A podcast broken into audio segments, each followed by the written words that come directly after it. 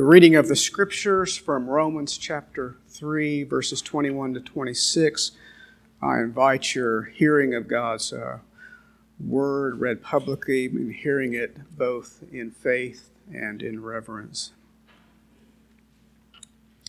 But now the righteousness of God has been manifested apart from the law, although the law and the prophets bear witness to it the righteousness of God through faith in Jesus Christ for all who believe.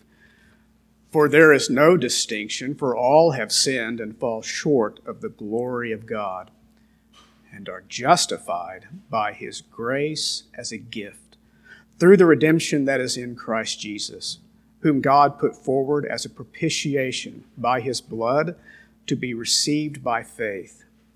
This was to show God's righteousness, because in his divine forbearance he had passed over former sins. It was to show his righteousness at the present time, so that he might be just and the justifier of the one who has faith in Jesus. The word of the Lord.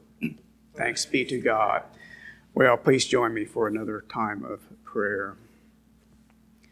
Uh, oh, Father, again, we come before you in prayer, uh, in worship, in adoration. Great is our God and greatly to be praised. Uh, as we contemplate the majesty and the glory of God enthroned on high, we are thankful for your presence with us, for your fatherly care, your tender compassions. Again, you know the way in which we go. You know our frame. We are formed of dust. We grow weary. We grow perplexed. Um, we grow ill. Uh, and yet you're there. Uh, and your presence blesses every circumstance to us because you are working all things for good. And so uh, we come before you on behalf of others. Again, confident in your fatherly care to do what is well and good, far beyond what we could ask or think. But we commend to you those who might come uh, in some measure of distress or perplexed over some circumstance of life. Uh, may light shine upon them in the darkness. May their hearts be firm, trusting in you through all things. Some may be grieving again the loss of a dear loved one. Comfort the grieving, for you are the Father of all comfort. And uh, may they uh, counter that grief with the, uh, the joy and the hope of the knowledge of the resurrection yet to come. We pray for our congregation here as we gather. We, we pray that we might be a, uh, an assembly of uh, believers that love one another deeply and sincerely. Together, may we be patient throughout all the tribulations of life. May we continue to be constant in prayer for the kingdom, for um, uh, the welfare of those that we know, uh, for you to restrain evil, uh, even as you give us grace to be salt and light in the places where you put us in the communities. Uh, so much we could pray for so little time. But we commend this hour to you. We ask your blessings upon Phil and upon the word which he will hold forth from the letter to the Romans. May you bless it to us, O Father. For Father, as your word is firmly fixed forever in the heavens, bless it to us this morning. May it be a lamp to our feet and a light to our path. And we pray these things in Christ's name, the eternal word. Amen. Thy will be done. Lord, hear our prayers. Some of you are aware that uh, Barbara and I uh, went on holiday past month or so, and uh, one of the things we did in uh, South Carolina is uh, go visit an aircraft carrier. Um, stood before this massive metal structure, wondering how in the world could men make such a thing float, much less launch aircraft off of it? Well, of course, you know the answer it's uh, science. Precision of science and engineering. uh, smart people, gifted people. But again, incredible precision. Uh, recently, uh, took an airplane to uh, float the Columbia River. Same thing came over me. I don't know what an airplane weighs. Uh, I remember a pilot tell, telling me that a fully armed B 52 weighs 500,000 pounds. How do you get a 500,000 pound vehicle to fly in the air? Well, again, really smart aeronautical engineers, physicists, uh, and on and on. Precision is, is the point I'm trying to make. It's the same thing you expect of your physician. Uh, you want him to be precise in his science as he tests whatever he tests. And then you go to your pharmacist and you want your pharmacist to be precise. You want him or her to be a good chemist. Precision. And so when we, uh, when we think about theology, theology is a science. Precision is incredibly important. And this morning we're going to look at some of the precision that is engaged in our salvation. And the precision is radically important. Uh, it is as important as your pharmacist is when he's making whatever it is he's making for you, or your physician, or the engineers that designed your airplane, or the boats that you float on, or the cars that you drive in. That precision is incredibly important. And it really engages this this most compelling question of all of life, and that is how can a man who has no righteousness whatsoever have a relationship with a God who's totally and entirely righteous and who brooks absolutely no imperfections whatsoever? How can a God who is absolutely perfect in everything have a relationship with men who have nothing with which to turn his head and who certainly have no righteousness.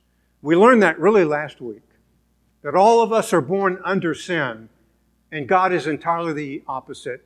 So, what bridges that gap? How can we get to him? Or better yet, how does he get to us? Paul engages that precision in our text this morning. Uh, the subject uh, of the text that we read uh, fairly clear because the word righteousness is, in, is engaged four times. So we are dealing with the righteousness of God. And again, this compelling question how can men who have none of it engage a God who is totally righteous? Well, of course, that righteousness is engaged or accessible only by divine action in God's sovereign grace. Men cannot act, and therefore only God can. If you think about the lesson last week, uh, we're born under sin, and so God alone can save us. Nothing else, absolutely nothing else will work. And that's precision of the language in our text this morning. Furthermore, the precision engages the reality that it's entirely on His conditions.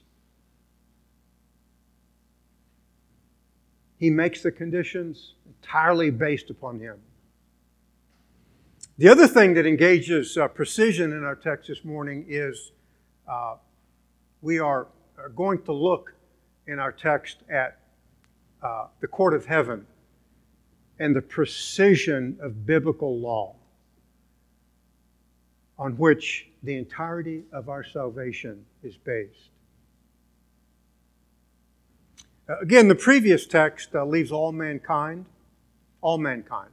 The religious man, the non religious, the philanthropist, uh, the man acclaimed by society, and all other categories of humankind to be under sin. And, what's worse, rejected by God. Totally rejected. Because God brooks no imperfections whatsoever. It's just uh, one of the great driving forces, by the way, of the Protestant Reformation. Luther, Martin Luther was plagued by the terrifying questions Have I done enough for God to accept me? And the answer to that question is no one could ever do enough because God brooks no imperfections. Really turned Martin Luther uh, to the majesty of the precision of texts like this and really became a match and the gasoline as well that started the Protestant Reformation, the recovery of the great doctrines of the grace of God that the church had smothered in ignorance and imprecision. So, if man can't do enough, then there's only one person who can do enough, and that is God Himself.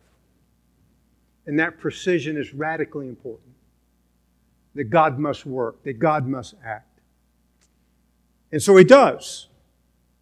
Verse 21 the righteousness of God is manifested in the Scriptures. So God acts by providing for us a written record of the way to Him. And they're accessible to us. God is not, but the Scriptures are. It's essential that one go there for the precision of God's plan of salvation. Uh, the temporal indicator uh, sets the stage that uh, God is going to act. Notice verse 21 but now. So God acts. Thank God that He does. And in the Scriptures, He has revealed His righteousness in the witness of the law and prophets. Notice the word witness. We're in a court of law. There are two witnesses, the law and the prophets. And God initiates by revealing Himself in the entirety of Scripture. So again, God is acting. We cannot, so He must, and He does in grace. And one of the ways he acts is he leaves us a written record of the precision of the way of salvation. Uh, Isaiah chapter 51, verse 5 My righteousness is near, my salvation is gone forth.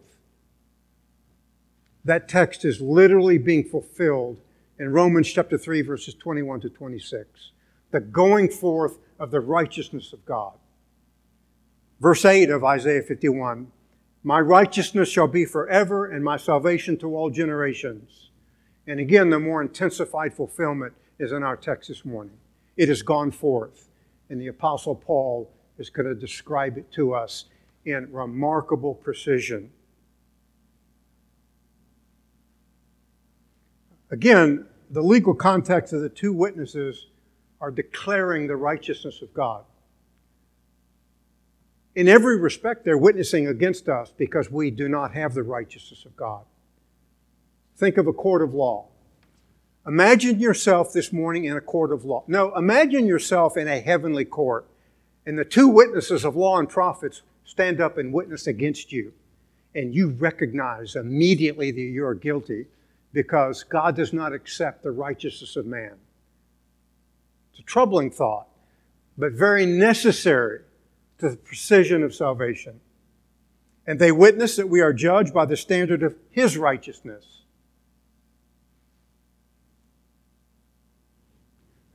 Listening to a politician this week, uh, used a very troublesome phrase to me. Uh, the reference was my truth. Well, if I can define my own truth, then I can get home scot free. But the problem is, I can't do that. God alone is truth in the way of salvation. I'm not unmindful that He's also the truth and natural law and the precision of science and engineering, whether it be aeronautical or nautical, uh, because he, he is the author of all truth. But certainly, in terms of the way to Him, uh, He alone establishes the record of the entirety of our need and the way it's accessed in the scriptures. I oftentimes, in fact, more often than not, when I try to witness to my friends, I hear uh, the oft repeated refrain Phil, my spirituality is good enough. Problem with that is, is nowhere in the scriptures does God accept our spirituality. And the witnesses before us are telling us that what God alone will accept is his own righteousness. And that righteousness, verses 22 to 23, is accessible to all, but only on his conditions. Now, the good news is that God takes the initiative given our total depravity and our total inability, and it is through faith as the sole means, and that faith must have as its sole object, sole object, Jesus Christ. Notice verse 22 the righteousness of God through faith in Jesus Christ. No other object is acceptable to God but his only begotten beloved Son, the Messiah, King Messiah, Jesus Christ. You can manufacture all of your objects as every other religion does, but none are acceptable in heaven. Only the righteousness of his Son. It's the only way to God the righteousness of his Son. And faith apprehends who Christ is, what he did, why he did it, and relies totally and entirely on him alone. Perhaps an allusion here to Isaiah chapter 53 and verse 12. The prophet says, Because he poured himself out to death and was numbered with the transgressors, yet he himself bore the sin of many and interceded for the transgressors. And so we're given an introduction in the precision of theology of salvation to Jesus Christ. It's the only way to God, and every other way is rejected. Acts chapter 10, verse 43. Of him, Christ, all the prophets bear witness that through his name, everyone who believes in him receives the forgiveness of sin. And at that point, now we know how we can have a relationship with a totally righteous God through the righteousness of his Son and believing in him. And through him, we receive the forgiveness of sin. The greatest provision and gift of all of life is for God to forgive your sin, past, present, and future, by the one time sacrifice of Jesus Christ on the cross. And there is no other way but God's way. He accepts nothing but what He provides. So, the eschatological fulfillment of Isaiah and the great servant song is now engaged in the divine provision of God the Son, Jesus Christ. He is the sole way to God. And notice, notice the text. Again, uh, verse 22, Romans chapter 3, to all those who believe. To everyone who believes. No one who believes is left out.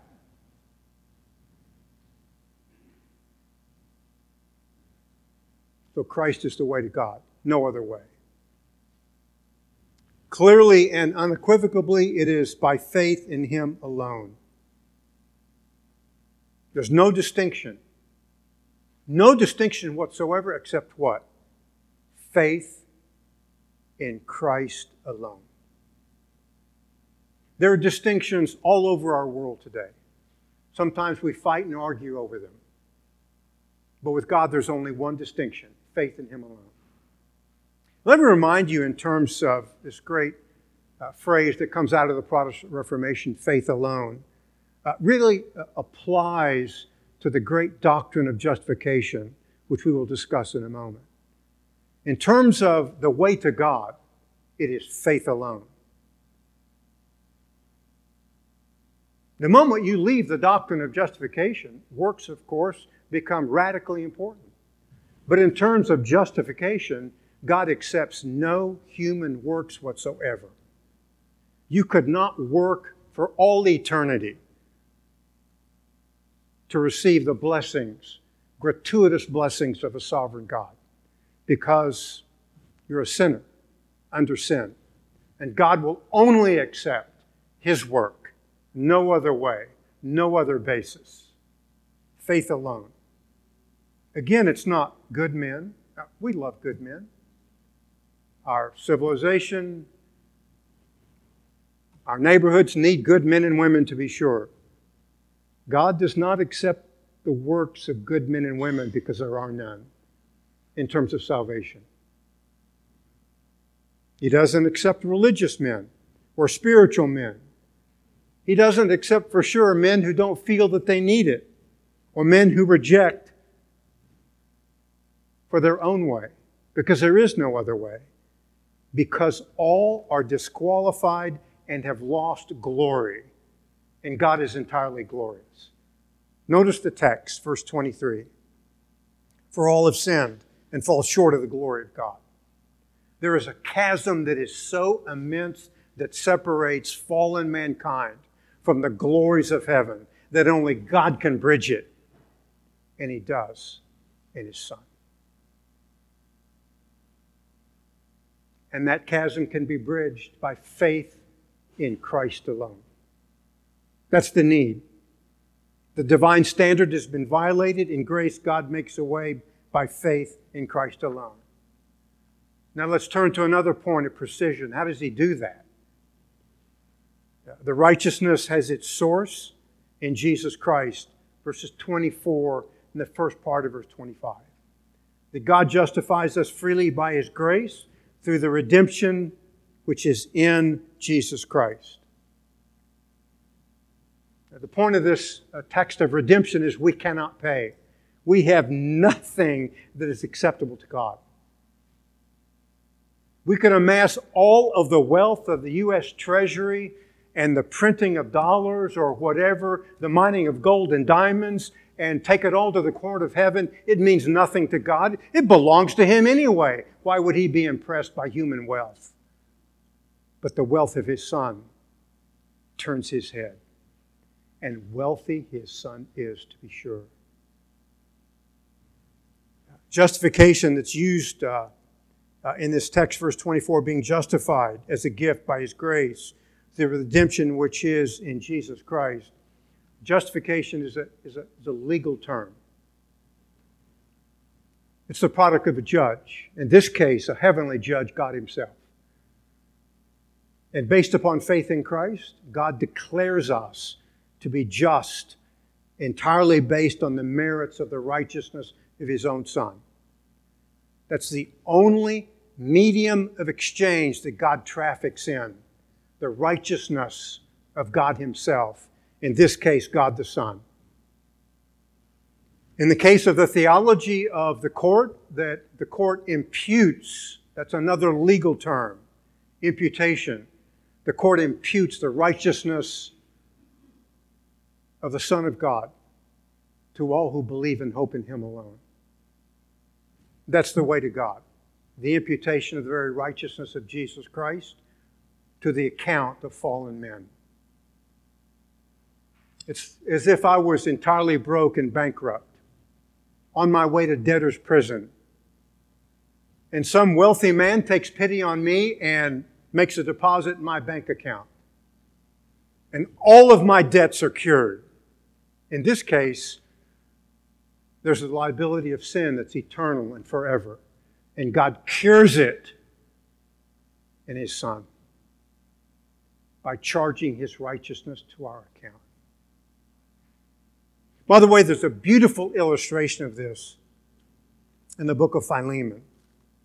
If you're wondering where that is, it's a very small book right before the book of Hebrews. Philemon and verse 18.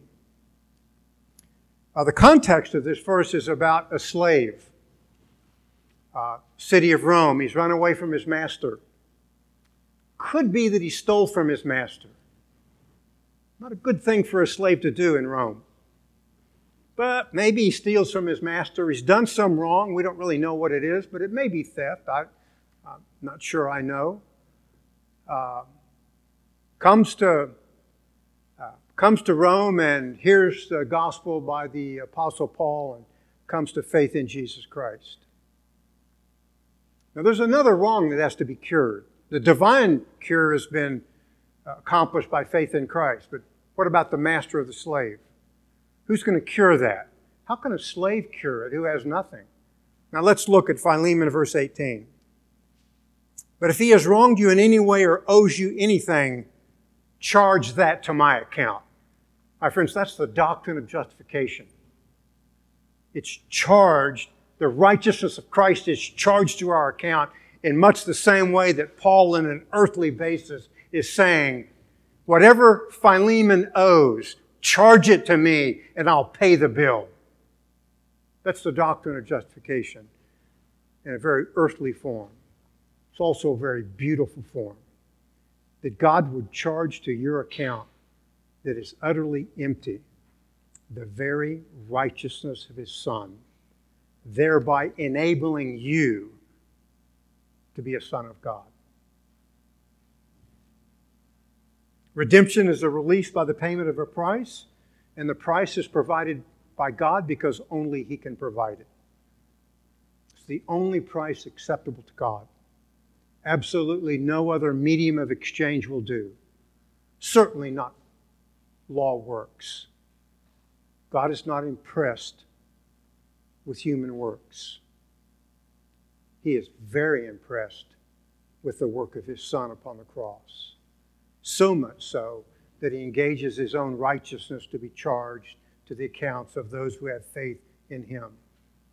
And that condition, by the way, the very precision of that condition is entirely exclusive on the gratuitous act of a sovereign God. Purely His grace.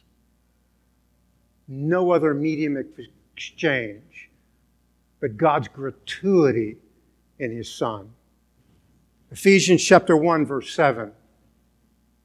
Paul says, In him, namely Christ. In Christ we have redemption through his blood, the forgiveness of our trespass according to the riches of his grace. The entire treasury of heaven opens and pours out upon all who have faith in Jesus Christ alone for the hope of eternal salvation.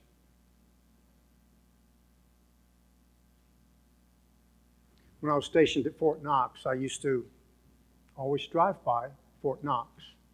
How much gold is in there? It's always conspiracy theories saying that there's none. I, I presume there's a lot of gold at Fort Knox. You can't even get to the door to knock on it. What would it be to have all the gold of Fort Knox?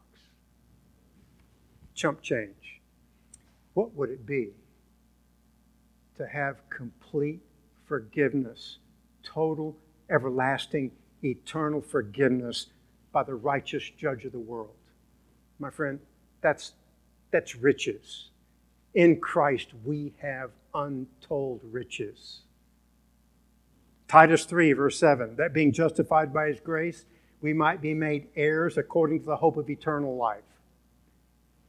He not only accepts us, He makes us heirs of all of eternity and eternal glory. We're heirs because we're now sons and daughters. He writes us in His eternal will for everlasting life. The great provisions of the grace of God, the precision of righteousness and justification. The dominant position today in most American churches is not the imputation of righteousness, not a court of law whatsoever. It's God infusing grace in the heart of mankind. So God accepts us based partly on what we do and partly what He did. Roman Catholic positions, Orthodox position, position of Methodist churches, and on and on. God infuses grace. He knows we need something. He also knows we can cooperate. So He gives us a little bit of grace. And so, with our works and His grace, we have eternal salvation. The problem with that is it totally violates every precision of Romans chapter 3, verses 21 to 26. It's not the infusion of grace, it's the imputation by a court of law and the judge saying, I accept this person based upon entirely, solely the righteousness of my own son. Absent that, there is no salvation whatsoever.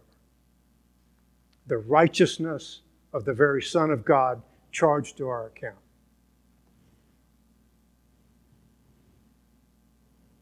So it's entirely meritorious based upon his Son. We err when we think that our works have some merit.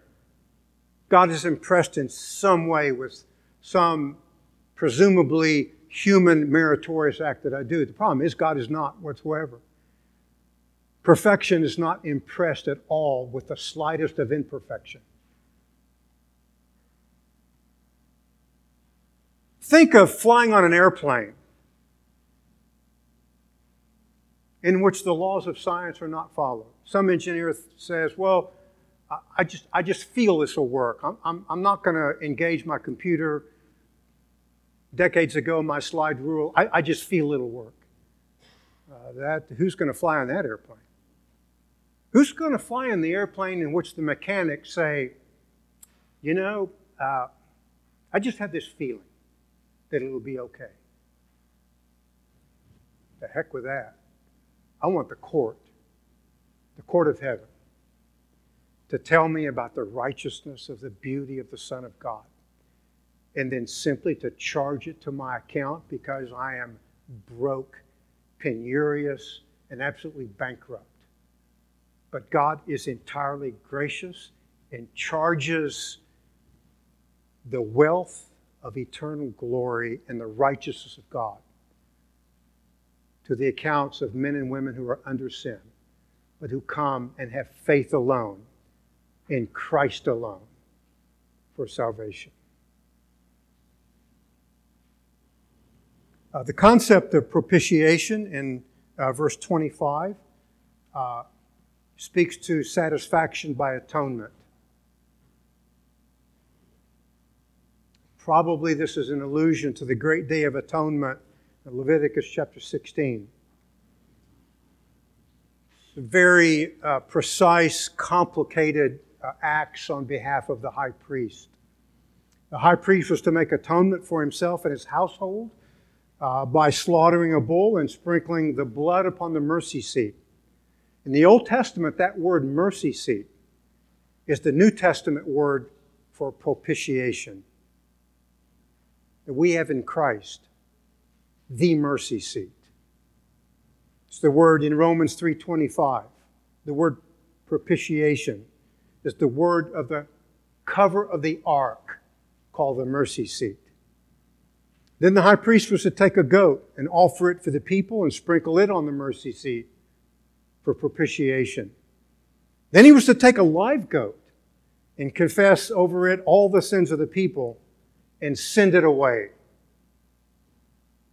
It's from that we have the English word scapegoat. The goat pays the penalty and we go free. In our case, Christ pays the penalty and we go free. Now, Christ is the high priest who offers himself as payment for the removal of sin, as the entire and sole provision for redemption and forgiveness. Again, indirect prophetic fulfillment from Leviticus 16 to Romans chapter 3. And it's accessible by faith in his blood. The atonement, of course, is one of penal substitution. By penal, meaning Christ was punished on the cross for our sins. He paid, we go free. Based on what? Entirely and solely the grace of God. And the merits of Christ charged to us as the legal basis of our justification. Go back to the court that I described that you were in a few moments ago you know you're guilty. You know the witnesses are telling the truth about you. And they know every dark secret of your heart. And you know that the condemnation is coming. And then Christ says, I purchased that one. And the righteousness of Christ is imputed to that one, and the court lets us free, based entirely upon the acts of Jesus Christ, the righteous one. The legal basis, not feelings basis, the legal basis of our salvation and our justification by the court of heaven. Thank God it's accomplished in a court in which we weren't even present. Thank God, uh, by His divine power, He gave us life so that we could believe, entirely based on His grace. What a great Savior. What a great provision that God bridges this incredible chasm by giving us what we need His righteousness. Because only the righteousness of His Son is accepted incredible precision. And the righteousness of God was demonstrated in the Old Testament and now finally in Christ. Latter part of verse 25 and verse 26. It was demonstrated in the Old Testament because in the Old Testament sins were not paid for. Payment was postponed until the cross. Think of all of the Old Testament saints waiting for that day, paid for at the cross because all the sacrificial system was incapable having its final fulfillment in Christ. The other purpose is a demonstration of God's righteousness in the present time. The result is twofold. First, God is just or righteous. He has fully dealt with sin and meets the standards of his own divine perfections in the provision of his Son. And secondly, he is the one justifying by faith in Christ, based solely and entirely on the merits of the righteousness of His Son and His substitutionary atonement. He can declare us to be righteous by imputation. Again, the righteousness of God charged to our account. The single greatest transaction of all time. God imputing His righteousness to the account of men and women who are guilty, thereby saving them. And the court of heaven makes it so. Romans chapter 3, verses 21 to 26.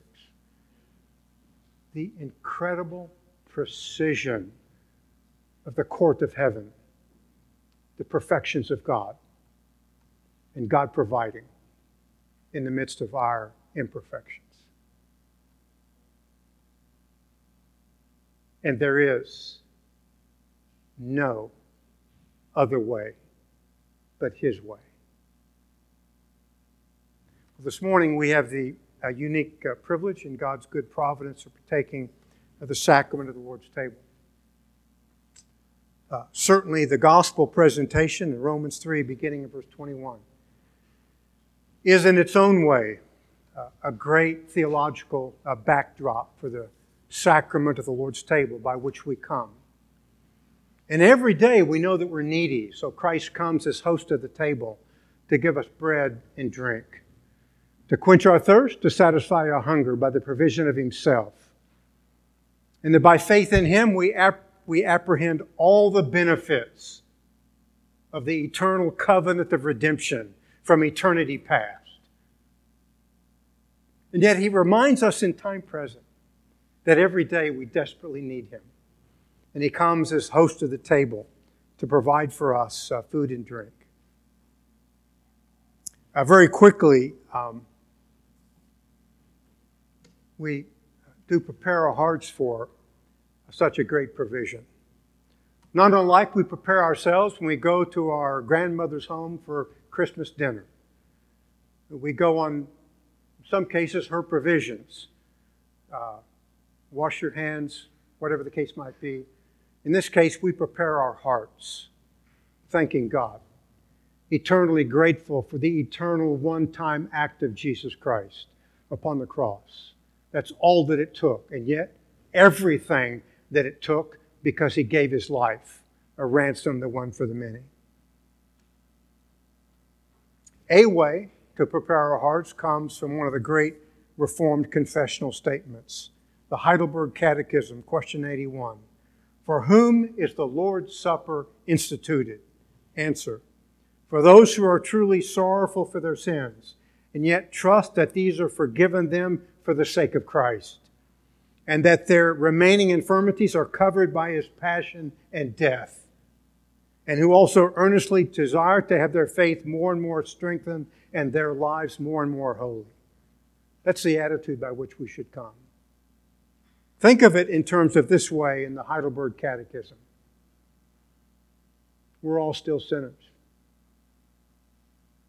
We're going to commit sins in thought, word, and deed sometime this afternoon. Certainly beginning Monday.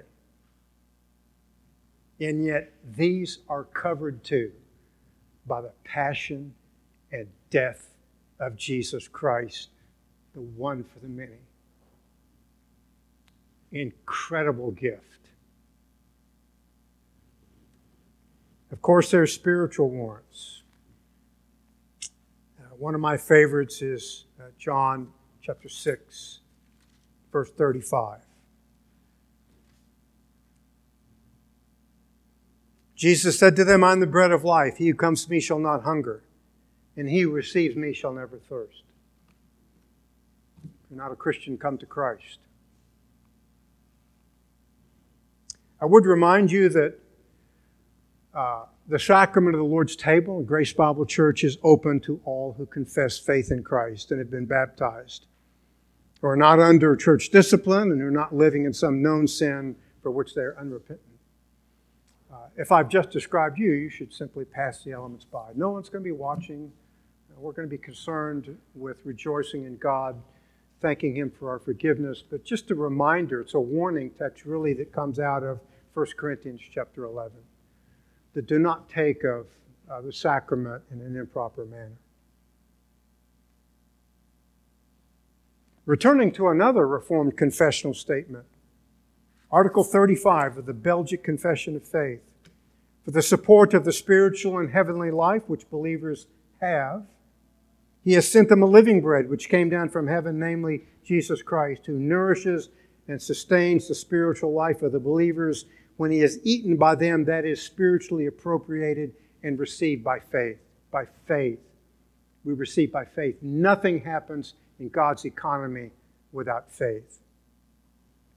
And so as we pass the bread, I ask you to hold it, to which time all have received. And then I will give thanks and we will eat together, manifesting uh, our profound love for Christ as a body of believers, but also the unity of the church forged on the cross by the substitutionary of the atonement of the great Son of God, the one for the many. Let's prepare our hearts to partake of the bread.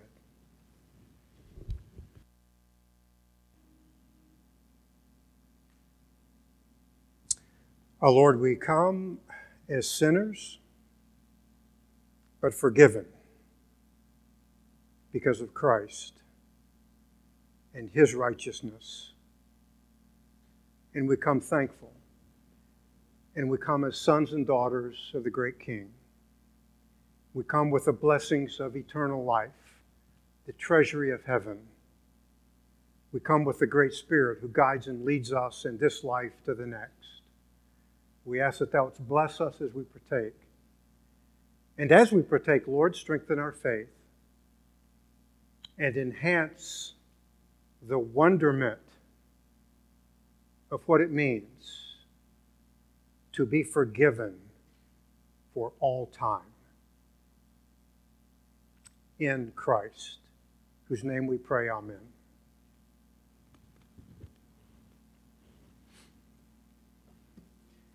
In like manner, the, uh, the cup.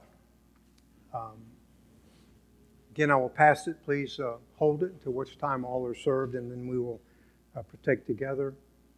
Uh, I do remind you that in the center of the service there is wine, in the periphery uh, there is grape juice, uh, so that each may partake in their terms of their own tradition and life. but more importantly, that Christ drank the cup of judgment for us, that we might drink this cup of joy and celebration. And uh, may this frame our preparation to receive from Christ uh, that which quenches our every thirst in terms of eternity. Let's prepare to take of the cup. Our Father, we thank Thee for the gift of grace. We are profoundly grateful that the eternal court of heaven has acquitted us and set us free by Christ. And that it was for freedom that Christ set us free. And may the wonderment of all that that means follow us this day and all of the remaining days of our life for the glory of thy great kingdom that we pray would come from heaven soon. For the glory of Christ, we ask it. Amen.